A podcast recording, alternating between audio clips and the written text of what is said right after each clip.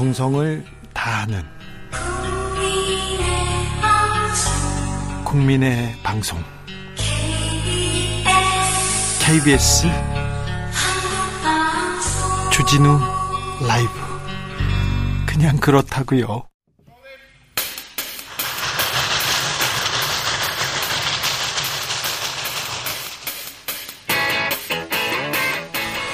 오늘도 열심히 돌아가는 여의도 정치 발전소 험한 전국 장씨 두 사람이 다리가 돼서 대한민국을 널리 이롭게 해 보겠습니다. 정치 발전소 장앤장.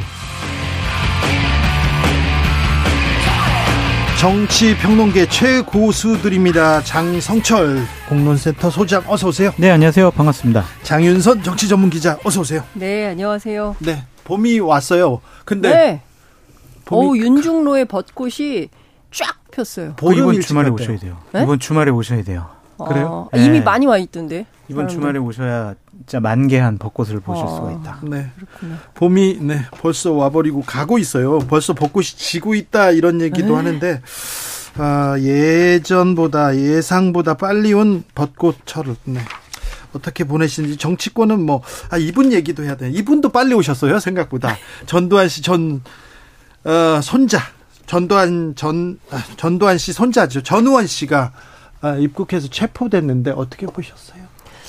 저는 사실 뭐 그날 마지막에 이제 막 마약 먹고 쓰러지고 뭐 죽었다 살아났고 뭐 다시는 뭐 비판 안 할 거고 이래서 아, 이 친구가 멘탈이 많이 흔들리는구나 네. 이렇게 생각하고 혼자 있다가 너무 외롭게 있다가 그래도 엄마가 또 가서 조금 달래고 했나 이런 생각이 좀 들었는데 어찌됐든 오늘 귀국해서 한 발언들을 종합을 해보면 진정성은 있어 보여요. 그리고, 그리고 이제 그, 뭐 그가 하는 말들. 네. 네, 네. 어 저는 상당히 이제 그 가슴을 때리는 발언들이 있다고 생각을 네네. 하고 네. 그 사과하고 싶다는 음, 진정성은 저는 높이 평가합니다. 그 집안에서 처음이에요. 네. 네. 음, 막대한 부를 물려받을 가능성이 높았잖아요. 네. 근데 그런 것들을 거의 포기하다시피 하고 할아버지, 아버지, 가족들이 못한 국민에게 사과하고 반성하고 성찰하고 회개하는 모습을 하겠다라는 것은 네. 우리가 인정을 해줘야 하는데 나이가 젊잖아요. 그래서 마약이라는 거기서 좀 벗어나서 네. 국민들에게 항상 좀 음. 사죄하는 마음으로 살았으면 좋겠다. 음. 네. 그거를 또 광주 시민들이나 음. 국민들이 좀 받아들여줬으면 좋겠다라는 생각이 듭니다. 저는 그 대목이 굉장히 그 좀그 그 다가왔었는데요. 그러니까 뭐 이제 기자가 물어요. 그 당신이 마약하고 한 얘기이기 때문에 그 신뢰하기가 어렵다라는 비판이 있다라고 하니까 어, 마약을 하지 않은 전 국민이 알고 있는 사안을 네. 본인이 얘기한 것 뿐인, 뿐이다. 예. 그리고 예. 마약과 관련해서는 뭐 잘못된 행동이라고 생각을 하고 다시는 마약 같은 거 하지 않겠다라고 네. 얘기를 했어요. 예. 전우원 씨가 하는 얘기가 전 국민이 알고 있는 사안이에요. 예. 그런데 바로 잡지 않았던 그렇죠. 사안입니다. 예. 그런데 전우원 씨 어, 말을 계기로 우리가 전두환 씨 비자금 그리고 그 동안에 바로 잡지 않았던 역사 사과 사죄 없이 그냥 가셨잖아요. 네. 전두환 전 대통령 아들 분들도 좀 전우원 씨가 뭐 본인보다 나이도 어리고 네. 자식이지만 그 숭고한 생각, 판단 네. 이런 것들을 좀 닮았으면 좋겠어요. 네, 네. 그러니까요. 꼭 예, 우리가 고민해 보아야 될 대목이라고 생각합니다. 그런데 이거 물어봐야 되는데, 어. 한미 정상회담 앞두고 있습니다. 음. 어찌 보면 한일 정상회담보다 훨씬 더 중요한 아, 우리나라의 매우 중요한 외교 이벤트인데요. 그 앞두고 외교 안보 라인 이상기류 감지됩니다. 김성환 국가안보실장 거치까지 얘기가 나오는데 어떻게 된 겁니까? 그러니까요. 그래서 어제 오늘 뭐 계속 취재를 좀 했는데요. 그러니까 점점 점점 이제 그 기자들의 취재가 어, 농익어서 나오고 있는 것 같은데 저는 여러 가지 갈래로 취재를 했었는데 우선 그 5월 그 방미 이후에 어, 외교안보 라인 교체가 있을 거다라는 얘기는 좀 지난 됐어요. 때도 예, 하셨어요. 예. 그리고 사실 이제 뭐 출마할 사람들 나가고 박진 장관 뭐 나가고 싶어 한다는 얘기가 좀 외교부 안에서 돌았고 그래서 뭐 김성한 실장이 외교부 장관 그리고 김태효 차장이 안보실장을 맡게 될 거다. 뭐 이런 얘기들이 있었는데 저는 이제 그 맥락 하나가 있는 것 같고요. 큰 틀에서 그리고 이제 외교 안보 라인의 key man이 누가 될 거냐. 네. 역시 김태효. 아. 예, 그러니까 그 뉴라이트 세계관을 가지고 있는 김태효 특별히 친일적이다 네, 이렇게 얘기하죠. 뭐 저는 얘기한 거 아닙니다. 네. 제가 얘기합니다. 제가 이명박 네. 정부 시절부터 얘기했던 내용입니다. 네. 기자들이 그렇게 판단을 하고 있대. 네. 대통령실 출입 기자들이 네. 그분과 얘기하고 나면 조금 힘들다라는 네. 얘기를 좀 전해주긴 하더라고요. 근데 여하튼 그러니까 김태호 라인이 강화되고 있는 걸로 보인다라는 아, 해석들이 그래요? 나오고 있습니다. 어, 그, 그 실제로 이렇게 보면요, 뭐, 김성환 장, 그, 저, 실장이 어, 뭐, 경질되는 거 아니냐라는 동아일보 보도가 있었는데 관련해서 대통령실에서 전면 부인했거든요. 네. 그러니까 경우에 따라서는 영전 가능성도 열어두고 있, 다 이렇게 볼 수 있을 것 같고요. 한때 김일범 의전 비서관 그리고 이문희 외교비서관. 어, 외교비서관. 이 두 사람이 뭐, 그, 의전과 관련해서 특히 뭐, 질 바이든 여사가, 네. 어, 그, 케이팝 관심이 굉장히 많아서 블랙핑크하고 레이디 가가 합동 공연 제안을 했는데 그게 제대로 보고가 안 돼가지고 대통령이, 아니, 이런 것도 똑바로 보고 안 하고 뭐하냐? 이래가지고, 네. 어, 경제를, 뭐 이런 얘기들도 있고 하긴 한데, 사실은. 지금 방밀정 잡음이라는 게그 네. 얘기입니다. 네, 문화행사. 네. 그게 이제 그거 같아요. 그런데 어찌됐든 YG에서는 적극 검토하고 있다. 뭐 이런 입장을 밝히고 있기 때문에 행사가 성사될 가능성이 더 큰 거 아니냐라는 생각도 좀 듭니다. 음. 결국 그런 소식 때문에 외교 라인이 지금 들썩들썩. 들썩 거립니까? 그 저는 이랬으면 좋겠어요. 그러니까 어 대통령께서 어 김성환 안보실장의 이게 친미적인 친일적인 그런 외교 네. 지금 다자주의고 다원화된 외교에서 지금 가장 중요한 중국이 지금 빠져 있는 부분. 어, 네. 이거 앞으로 우리 대한민국에 좀 위험하겠다. 그래서 이러한 김성한 안보실장을 두고는 이거 좀 안 될 것 같다. 그래서 경질 이런 식으로 해서 외교의 방침과 노선을 바꾸는 계기로 좀 삼았으면 좋겠다. 그렇게 보여지는데 네. 아까 장윤성 기자님이 말씀하신 것처럼 저도 한 2주 전에 들은 얘기는 박진 장관 나오고 김성환 실장이 외교부 장관 가고 김태호 1차장이 안보실장 가고 뭐 이런 식의 시나리오를 들었었거든요. 그러니까 오늘 나온 근데 기사로 보면은 경질이란 말이에요. 그러면 외교부 장관으로 가기는 어려울 것 같은데 또 아니, 대통령 아니라 그랬어요. 대통령 비서실은 또 네. 사실 무근이라고 그러고 음. 뭐가 뭔지 모르겠습니다. 음. 근데 어찌됐든 중요한 것은 북미 라인이 계속 잡고 간다라는 네. 겁니다. 그러니까 지금 어 저 이문희 이문희 비서관도 사실은 외교관 출신이고요. 그다음에 새로 온 이충면 어 비서관도 외교관 출신이에요. 그러니까 둘 다 그 북미 정통 북미 라인이고요. 어 북미과를 다 거친 사람들입니다. 그러니까 취재를 해 보니까요. 둘 다 기름장어다. 네. 무슨 얘기냐면 예전에 반기문, 반기문 어, 총장이 그런 얘기했어요. 외교관은 기름장어 스타일이어야 된다. 그래서 다 빠져나갈 수 있어야 된다라고 얘기했는데 둘 다 그런 스타일이라는 거예요. 그렇기 때문에 누가 돼도 큰 틀에서는 차이는 없을 거다. 그러니까 다만 지금 중요한 기자들이 취재하고 있는 핵심 포인트는 그래서 이문희 비서관이 이제 외교부로 다시 복귀를 하는데 어떻게 되냐? 한직으로 밀려나냐, 영전하느냐, 요직으로 가느냐. 그렇지. 여기가 핵심 포인트다. 지금 만약에 요직으로 간다. 그러면 김태효 라인이 외교부까지 뻗치는 걸로 해석할 가능성도 있다. 이렇게 보고 취재를 하고 있는 것 같습니다. 네. 인사비서, 아니, 의전비서관, 그리고 외교비서관이 어디로 가느냐. 그거 중요하죠. 음. 이게 경질이냐, 아니면 영전이냐. 이것도 좌우됩니다. 그런데요. 윤석열 대통령이 이승만 전 대통령 얘기를 하기 시작했습니다. 아니 왜 그런 분이 이런 평가를 받아야 하느냐 얘기를 하고요.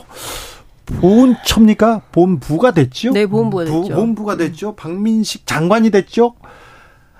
이승만 얘기를 하고요. 또 국민의힘에서도 그렇습니다. 왜 지금 이승만입니까? 근데 원래 보수파 진영에서는 건국의 아버지로서 이승만 전 대통령에 대해서 평가를 해야 된다라는 움직임이 있었어요. 그래서 그냥 윤석열 정권뿐만이 아니라 박근혜 정권이나 이명박 정권 때도 이러한 움직임과 얘기들은 나왔었다.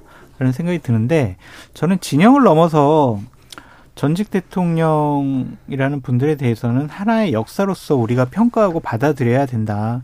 우리가 흔히 막 쉽게 얘기하잖아요. 모든 정치인, 대통령들은 다 공과 과가 있다. 그런 것들을 제대로 후손들에게 알려줄 수 있는 역사의 장으로서 뭐 기념관이라든지 아니면 재평가 이런 부분은 필요하다라고 말씀드려요. 네. 07 과삼 뭐 이런 말도 있고요. 네. 뭐03 어 과칠 이런 얘기도 있고 뭐 이런데요. 저는 좀 그런 생각이 들었어요. 앞서 말씀하신 대로 MB 때부터 뭐 건국절 논란도 있었고요. 예. 그러니까 역사를 우리가 어디서부터 어떻게 해석할 거냐. 근데 음. 아이들도 다 알아요. 그러니까 요새는 엄마들이 애들 막 다 논술학원 보내잖아요. 초등학교 때부터. 그래서 이승만이 어떤 사람인지, 박정희가 어떤 사람인지, 김대중이 어떤 사람인지 아이들이 다 이제 학습을 합니다. 그래서 역사는 과거고 그 역사를 어 모르지 않아요. 그리고 역사적 사실에 기인해서 평가를 해야 되는데 저는 이제 중요한 포인트는 전 두 가지만 얘기를 하고 싶은데 어, 반공과 친일의 딜레마에 우리가 계속 있는 것 같아요. 그러니까 그 이승만 때도 그런 얘기를 했어요. 친일 청산을 요구하면 빨갱이다. 지금도 약간 그런 프레임에 빠져 있거든요. 그렇죠. 그렇기 때문에 저희가 이런 프레임에서 빠져나올 수 있는 방법은 뭐냐 이걸 좀 생각을 해봐야 되는데 1940년대 이승만 전 대통령도 민주주의를 전적으로 믿어야 된다. 이런 얘기를 했어요. 그리고 언론 집회, 종교 사상의 자유가 있어야 되고 남과 대치되는 의사를 발표하는 사람들을 포용해야 된다. 이런 얘기를 했습니다. 그러니까 무슨 얘기냐면 어 어떤 사상의 자유가 있는데 그거를 뭐 박해하거나 용납하지 않아서 잡아 잡아 가두거나 이러면 안 돼. 물론 이렇게 말은 하고 이제 뒤로는 네. 예, 친일 청산 똑바로 안 해가지고 여태까지 우리가 지금 이런 괴로운 상황에 있는 것은 사실이지만 이런 문제들에 대해서 이제는 좀 좀 한 단계 넘어가는 노력이 좀 필요할 것 같은데 끊임없이 얘기를 하고 냉전 시대에서 신냉전으로 다시 또 메카시 우리가 메카시즘을 할 수는 없는 거 아닙니까? 근데 또 그런 국면으로 가서 결국에는 어 북한 북한 문제 가지고 어, 내년 총선을 치르겠다. 이런 전략을 갖고 있다고 한다면 이건 정말 오판이다 이런 말씀을 좀 드리고 에이, 싶습니다. 설마 그러겠어요? 그러겠죠. 설마 사실이 네, 아니겠죠. 네. 네. 진행 상황을 좀 지켜봐야 됩니다. 이 부분은 지켜보셔야죠. 네, 어, 네, 좀 긴장하고 지켜보겠습니다. 왜 지금 이승만인가 이 부분에 대해서는 저희가 아, 별도의 시간을 가지고 토론해 보겠습니다. 반감이 있어요? 아니요. 네. 네, 저는 네? 역사 공부를 좋아해 가지고요. 네, 이승만 전 대통령 연구도 제가 조금 많이 했어요. 네. 취재도 하고요. 네. 자, 이번 주 정치권에서 가장 핫한 인물은 한동훈이었습니다. 한동훈 네, 정치권엔 장관 뭐 그런 때 아무튼 부인할 수 없죠. 네. 그렇죠. 국회 오자마자 국회에 맞아 민주당 의원들하고 빵 또 이렇게 네. 올 때마다 그래요. 뭐 화려했죠. 어제 네. 굉장히 화려했고 어, 법사위를 주름 잡는 사람이 있었으니 개발 한동훈 장관이다. 네. 이런 평가도 가능할 것 같다는 생각이 좀 드는데요. 근데 저는 좀 이런 생각이 좀 듭니다. 지금 이제 검경 수사권 조정 그리고 검찰권 축소 법안과 관련해 가지고 한동훈 물러나 뭐 한동훈 탄핵해야 돼. 이거는 좀 그 잘못 잡고 있다 민주당이. 음, 네. 지금 그럼 한동훈 장관이 물러나면 검경 수사권 조정 검찰 개혁 그 완성이 됩니까? 아니라는 거죠. 그 저는 네. 어찌됐든 민주당이 진도 나가야 된다. 네. 그러니까 헌재 결정을 기반으로 해서 그러면 이후에 어 수사기소 분리 어떻게 할 건지 그리고 한국형 FBI라고 하는 중수청 설치 어떻게 할 건지 왜 국회 사개특위는 안 여는지 여야 합의해서 빨리 이거 사개특위 열어서 진도 나갑시다. 촉구해야 됩니다. 그런데 그런 얘기가 없어요. 그런 얘기는 없고 지금 한동훈 얘기만 더 먼저 나오죠. 제가 보기엔 민주당이 그렇게 하면 안 되죠. 네. 네. 한동훈 장관에 대해서 시행령 통치를 하는 부분에 대해서 사과해라 막 그런 얘기를 하잖아요. 그렇게 정치적인 공격 아니면 요구만 하지 말고 민주당이 국회법에 있는 권한을 행사했으면 좋겠다라는 생각이 들어요. 어떻게 해요? 국회법 98조 2에, 2에 의하면은요. 각 부처에서 시행령을 여러 가지 모법에 음. 위배되는 사항들을 막 시행령을 남발을 할때 네.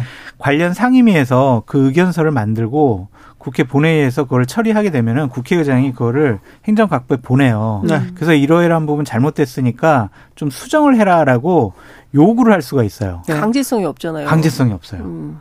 그런데 그런. 일단 절차를 거쳐놔서 음. 법사위 차원에서 먼저 그리고 국회의원 차원에서 시행령 통치가 뭐가 잘못됐다라는 것을 논리적으로 좀 반박을 했으면 좋겠어요. 그냥 네. 무조건 검수원복 법안 시행령 이거 다 되돌려라! 막 이렇게만 음. 외치는 거는 하나의 선동일 수가 있다. 그러니까 저도 보여져요. 사실 민주당이요. 야당이잖아요. 야당이기 때문에 정치적 대안, 정책적 대안을 끊임없이 얘기를 해야 되는데 그럼요. 주장만 하고 있는 거예요. 한동훈 물러나, 음. 한동훈 탄핵해야 된다. 이게는 근데 그런 얘기를 또 해요. 제가 오늘 막 국회 또 주진우 라이브 올려면 취재를 해야 되잖아요. 네, 그냥 오면 안 되고. 네. 그래서 오늘 반드시 저는 꼭 국회를 다녀옵니다. 네. 주진우 라이브 오기 전에. 네. 그래서 취재를 쭉 했는데 자기들은 그렇게 얘기를 안 했다는 거예요. 탄핵. 그러니까 탄핵할 수 있다. 탄핵 가능성이 있다 이렇게 얘기한 건데 기자들이 탄핵한다라고 썼다. 그 이렇게 얘기를 강력하잖아요. 해요. 그런데 민주당 의원들 사이에서 탄핵 얘기가 나오잖아요. 네. 그러면 한동훈 장관이 굉장히 신나합니다. 막 웃어요. 어제 네. 엄청 웃더라고요. 탄핵해라, 탄핵해달라. 예. 난 당당히 응하겠다. 아니, 그러니까 이런 거예요. 오히려 그 한동훈 장관이 정치할 수 있는 길을 민주당이 열어주고 있는 거예요. 아니 보십시오. 자 검찰 출신이 대통령이 됐어요. 그러면 어, 검찰 출신의 법무부 장관이 또 국회의원하고 정치한다? 그 국민들이 좋게 보겠습니까? 도대체 이 당은 뭐냐? 다 전부 국민의힘에 가가지고 하면 도대체 검찰에 대한 불신, 그렇죠. 검찰 수사권에 대한 남용 이거 문제 제기 안 할 수가 없는 아니, 거예요. 검찰이 공정한가? 있어요. 검찰 수사는 불공정하다 이렇게. 이렇게 될 수밖에 없지 않습니까? 그러면 이럴 때뭐 명분 있게 정치하는 가장 좋은 방법은 민주당이 탄핵하는 거예요. 민주당이 탄핵하면 아, 핍박받았습니다. 어떡합니까? 제가 나가서 정치라도 하지 않을 수가 없습니다. 국민 여러분 도와주십시오. 이렇게 된다니까요. 절대 그런 말은 하면 안 됩니다. 그러니까 민주당이 한동훈 장관에 대해서 사과 요구하고 사퇴 요구하고 탄핵 요구하기 전에 헌법재판소에서 어쨌든 당시 민주당 법사위원장이 국회 다수결의 권리 그런 것들을 침해했다. 이거 위법 사항이다라고 규정을 내려줬잖아요. 민, 민영배 의원을 위장탈당 시켜가지고 법사위를 난장판으로 만들어 놓은 부분 그리고 절차에는 하재가 있었으나 네. 근데 법안은 정당하다 이렇게 했죠. 아니 근데 그 절차가 잘못됐다라는 부분에 대해서는 인정을 했잖아요. 네? 지금 헌법재판소에서. 그러면은 아니. 민영배 의원 위장탈당 시켜서 법사위를 난장판 만들어 놓은 곳에 대해서는 민주당이 먼저 헌법재판소의 의견을 받아들여서 자 우리도 이런 부분 사과할 테니까 음. 한동훈 장관 당신도 시행령 통치에 대해서 사과하고 어 자격이 없는데 헌, 헌소 제기한 것도 사과하고 그래라고 요구하는 게 맞지. 저도 자, 그렇게 생각해요. 자기네는 쏙 빠져가지고 사과 안 하면서. 아니 근데 그... 주인권님 저를 보십시오. 네. 네. 자기네들은 아니... 빠져 있으면서 말이에요. 그냥 한동훈 장관한테 사과라고 하면 한동훈 장관은 뭐라고 반박하겠냐고요. 네. 이재명 대표인 줄 아는 거지. 아니 근데 그 취재를 해보니까 그 민영배 의원 이렇게 있는데 실무자가 뭐 이러이런 방법이 있습니다. 그러니까 그럼 제가 탈당해서 하겠습니다. 이렇게 얘기를 했다는 거예요. 그러니까 당 차원에서 뭐 결의 결사를 해서 당신이 탈당해서 이거를 좀 판을 만듭시다라고 얘기한 것은 아니다. 네? 민영배 의원 스스로가 결정한 거다라는 얘기를 하고 있어요. 취재는 그렇게 아니 그래서 첫 번째 그런 거고요. 두 번째는 학계에서 그런 얘기를 해요. 그냥 잘못했다. 왜냐하면 헌재가 네. 잘못했다고 하니까 대국민 사과 민주당이 먼저 하고 그럼요. 그리고 나서 그래야 명분이 어, 생기죠, 예, 명분. 그리고 나서 헌재 결정이 났으니 이제 더 이상 검찰권 남용, 검찰권 숙, 축소에 대한 것을 한동훈 장관 인정해라라고 얘기하고 시행령 통치에 대한 잘못도 분명하게 얘기하고 민주당은 검찰청법 개정안을 내서 검사들이 수사할 수 있는 범위를 1, 2, 3, 4 딱 정해가지고 그거 이외에는 못하도록 이렇게 지정을 해라 이런 얘기를 하고 있습니다. 지금 그 부분에 대해서 좀 디테일한 부분을 채울 그런 시간인데 네. 그런 논의는 좀 진행되고는 있지 않습니다. 음, 여의도 연구원장에 임명된 박수영 의원이 한동훈 장관은 73년생으로 X세대의 선두주자다 이런 얘기를 했어요. 요즘 X세대 와, 누구인지도 몰라요. 지금. 아부하는 거예요. 아부하는 네, 겁니까? 한동훈 장관은 정권의 음. 2인자다. 윤석열 대통령의 신임을 받고 있는 사람이다. 네. 또한은 법무부 장관이지만 검찰권을 네. 장악을 하고 있다. 이렇게 인식이 되는 사람이잖아요. 네. 그런 사람이 앞으로 정치할 것이다라는 네. 예정된 수순에 대해서 본인이 먼저 비단길을 깔아주면서 네. 아부하는 것이 아니냐 그런 생각이 들어서 저는 여의도 연구원장이 이러한 판단으로 참 내년 총선에 중요한 역할을 하겠다는 것 자체가 좀 한심스럽습니다. 장윤석 기자님. 어, 적극 동의합니다. 그리고 네. 저는 그냥 한동훈 장관이 빨리 나왔으면 좋겠어요. 어, 그냥 차라리 추석 이후에 나와. 그래요? 어, 추석 이후에 나온대요? 그때 뭐 개편하겠죠. 어, 그렇구나. 아니, 5월 방미 이후에 뭐 일부 정리한다고 하니까 출마자들 그때 뭐 나와서 그냥 정치를 시간을 하시는 게 끌, 시간을 끌지 않을까요? 이재명 당대표에 대해서 여러 가지 탄압받는 탄압받는 모습을 보이 받는 거는 좋잖아요. 한동훈 장관이 탄압받아요, 지금? 아니, 탄압받는 자, 모습을 보이는 거죠, 계속 이렇게. 탄핵할 거면 당당히 응하겠습니다. 이렇게 얘기하면서. 그러니까 아무도 그렇게 생각 안 할 것 같아요. 한동훈 장관이 무슨 박해받고 있다고 아무도 생각 안 하고요. 네, 말씀하십시오. 사실 듣겠습니다. 어제 그 네. 아니 어제 국회 법사위만 보더라도 김도우 위원장이 그 공손한 태도 이걸 보면 회의 진행 에 있어 아니 장관님 하실 말씀 있으시면 더 하셔도 네. 됩니다. 엄청 배려를 하는 거예요. 한동훈한테 잘 보이려고 지금 한다. 아까 아부 얘기 나왔는데 진짜 그렇습니까 분위기가 국민의힘? 아니 저는 박수영 의원이 한 얘기에 대해서 제가 분석을 한 겁니다. 네, 네. 국민의 분위기는 잘 모르겠습니다. 그렇습니까? 네. 에이, 그래도 뭐 지금 근데 기대가 많은 거는 같아요. 네. 일단은 박수영 의원이 먼저 운을 뗐지만은 내년 총선에 얼굴로 뭐 선대위원장으로 아니면 다른 어떤 중요한 역할을 함으로써 저는 희망상일 거라고 보는데 MZ 세대와 수도권에서 네. 중도 표심을 끌어올 수 있다라는 착각을 좀 하고 있는 것 같다라고 네. 좀 말씀을 드립니다. 근데 현재 한동훈 장관이 저런 모습을 보이면은요 지지층의 결집, 결속, 환호 이런 거는 받을 수 있지만 외연 확장하는 데는 상당히 어려울 거예요. 그러게요. 저기 수도권과 젊은 세대의 한동훈이라 지지층 결집 얘기하셨는데 지지층 결집은 뭐 하나만 말, 더 말씀드리면 네. 기본적으로 그 공직을 했던 분들이 정치인으로 탈바꿈 하려면은요 권력에 항거를 해야 돼요. 음. 권력의 부당한 압력, 지시 아니면 행동들에 대해서 항거를 해야 된다니까요. 그래야 국민들이 그래 맞아 대리 만족을 느껴서 국민적인 스타로 만들어줘요. 그게 바로 윤석열 검찰총장이 문재인 정권 추미애 장관에게 항거를 해가지고 국민적인 평가를 받은 거였고 옛날에 이회창, 네. 총재 같은 경우에 뭐 이 자신을 그렇죠. 임명해줬던 김영삼 대통령에게 막 대들었잖아요. 네. 그런 것을 국민들이 인정하는 거지 권력을 보호하는 사람들을 국민들은 박철원 네. 안 되잖아요. 추미애 이, 그 이인자 언제적 박철원을 지금 노태우 때 박철원을 얘기하세요. 네. 가까운 사례가 있잖아요. 네, 추미애 아 추미애 장관. 장관. 네. 여튼 그 추미애 장관이 권력에 아첨했나요? 그런 어, 건잘 모르겠어요. 그런 권력을 보호했잖아요. 네. 문재인 정권 보호하고 민주당을 뭐 보호하고. 장관이니까 뭐 그럴 수 있죠. 네. 아니 그렇게 추미애 장관한테는 관대하게 하시면서 한동훈 장관에 대해서 너무 가혹합니까? 네. 네 공평하게 하겠습니다. 네. 근데 여튼 제가 보기에는 어, 중도 소구력은 별로 없을 것이다라는 네. 생각은 합니다. 그리고 맞아요. 너무 오만해요. 그러니까 음. 어제 보면은 권인숙 의원이 계속 묻거든요. 그래서 5대 4 이겼습니까, 졌습니까? 아, 뭐 어떻게 재판을 이겼냐, 재판 이 이겼냐, 졌냐가 제일 중요한 거예요. 그런데 끝까지 인정을 안 합니다. 그러니까 이런 태도에 대해서 국민들이 보기에 특히 중도 표심이 보기에 좋은 점수 주기 어렵죠. 그러니까 한동훈 장관이 정확한 말씀이 교만하고 오만한 모습으로 비춰지고 있어요. 정치는 그런 게 아닌데. 그렇죠. 정치는요, 네. 이기는 게 이기는 게 아니고 네. 지는 게 지는 게 그렇죠. 아니잖아요. 예. 때로는 지는 게 이기는 거잖아요. 그렇습니다. 근데 한마디도 안 질라고 그러잖아요. 아, 그리고 국회에 나올 때. 우겨요. 국회에 나올 우기는 때. 거는 아니고. 아니, 논리적으로 반박. 아니, 논리가 없는 것 같아요. 제가 보기에는 우리 편 만 좋은 편이에요. 남의 그, 편은 다 끊임없이 메신저를 공격하잖아요. 한동훈 장관은 아니에요. 이렇게 보면 싸우러 오는 게 그러니까요. 내가 안 지겠다 이게 예. 보이기는 해요. 그렇습니다. 이렇게. 예. 근데 그거는 좀 안 좋은 것 같아요. 정치하려면요 지는 연습도 해야 된다라고 음. 말씀을 드립니다. 잘 져야 되는데 지고 예. 마음을 사고 크게 또 그러니까 그래도 그래도 어제 지는 모습을 좀 보였잖아요. 기동민 의원이 예. 논리적으로 뭐잘 그 설명을 하니까 태도가 얼굴 표정 보셨어요? 사과해도 뭐라 그래. 사과하는 사람의 표정이 아니에요. 자, 자 여의도는 진정성이 없어요? 네. 네.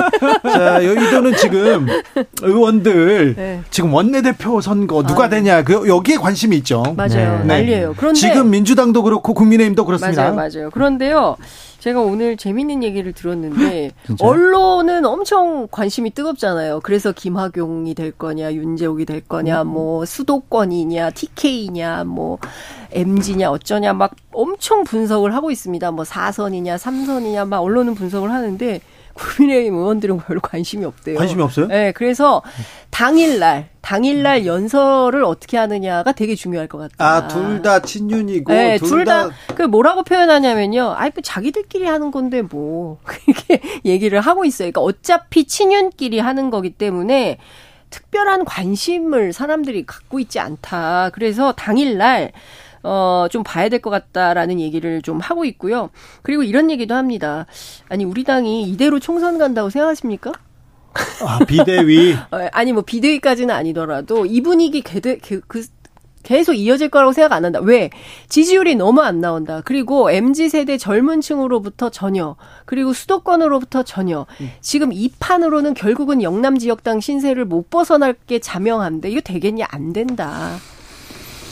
아, 원내대표 중요한 자리인데 그렇대, 중요한데 중요하게. 안 생, 생각 안 해요? 그렇대요. 뭐 김학영, 윤재욱 의원 두 분 다 훌륭한 분이시라서 의원들의 현명한 판단으로 원내대표가 뽑힐 것으로 예상됩니다. 알겠어요. 네. 아, 뭐, 네, 모범 답안을 얘기하고 계세요, 갑자기? 민주당은 민주당은 지금 홍익표, 박광원 플러스 이원욱 그리고 음. 이제 김두관. 그러니까 박광원, 이원욱은 이제 그 뭐 합의할 것 같아요. 그래서 새 3파전 보는데 전반적으로 오늘 회관을 다녀보니까 홍익표 의원이 우세하지 않냐 음. 이런 전망을 하는데 정작 음. 홍익표 의원한테 제가 물어봤어요. 의원님이 제일 우세하다는데 어떠세요? 무슨 소리예요? 끝까지 봐야 됩니다. 네. 모릅니다. 알 수 없습니다. 165명 네. 몰라. 알 수 없습니다라고 네. 얘기합니다. 알 수 없어요. 얘기하는데 자 이재명 민주당 대표 당직 개편했습니다. 그 어떻게 보십니까? 장성... 나는 절대로 공천권을 놓지 않겠어. 의원들 조심해. 그걸로 읽혀집니다. 그렇습니까? 네. 뭐. 사무총장 네. 그 자리는 공천권에 실무적인 작업을 하는 네. 아주 중요한 자리거든요. 제일 중요한 음. 자리. 절대로 안 바꾸겠다라는 거는 뭐 공천권 안 놓을 거야. 아니, 어떡할래? 당, 당 대표인데 네. 그럼 다 놔야 그것도 돼. 이해가 돼요. 네? 전 이해가 돼요. 맞아요. 시간이 별로 없어가지고 길게 말씀 못 드릴 것 같은데 취재를 해보니까 조정식 개인에 대한 불만은 별로 없어요. 아 그분은 뭐 신사고 신사고 워낙 뭐 좀 평가가 좋아요. 나쁜 그리고 뭐 남한테 뭐 험담하고 각세우고 이런 분이에요. 조용하게 국민의힘에서도 좋아해요. 듯 없는 듯 이렇게 일하시는 분이라서.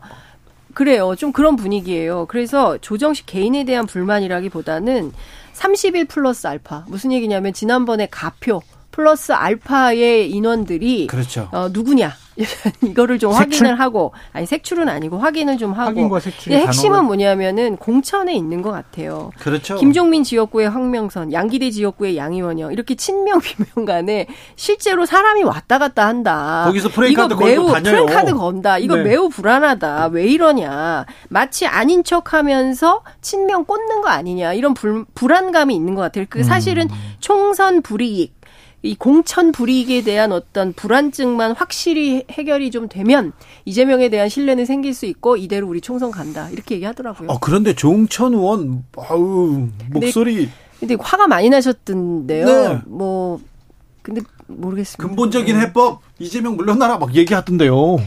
당직 아니 그거를 다 그렇게 생각을 안 하는 물러나라고 해서 물러나기는 쉽지가 않아요. 그렇죠. 근데 지지율이 떨어지고 총선 승리가 무망해 보이면 어쩔 수 없이 물러날 수밖에 그걸 없어요. 그게 핵심이라고 얘기해요. 네, 그러니까 지금 아무도 모른다. 그러니까 평론가들이 뭐 어떻게 될 거다 얘기하는데 한 대 때려주고 싶대요. 내년 1월이에요. 1월. 네네. 지금 9월, 10월에 어떻게 될 네, 것이다 뭐 얘기하는데 그것도 아니죠. 내년 1월이에요. 내년 네. 1월.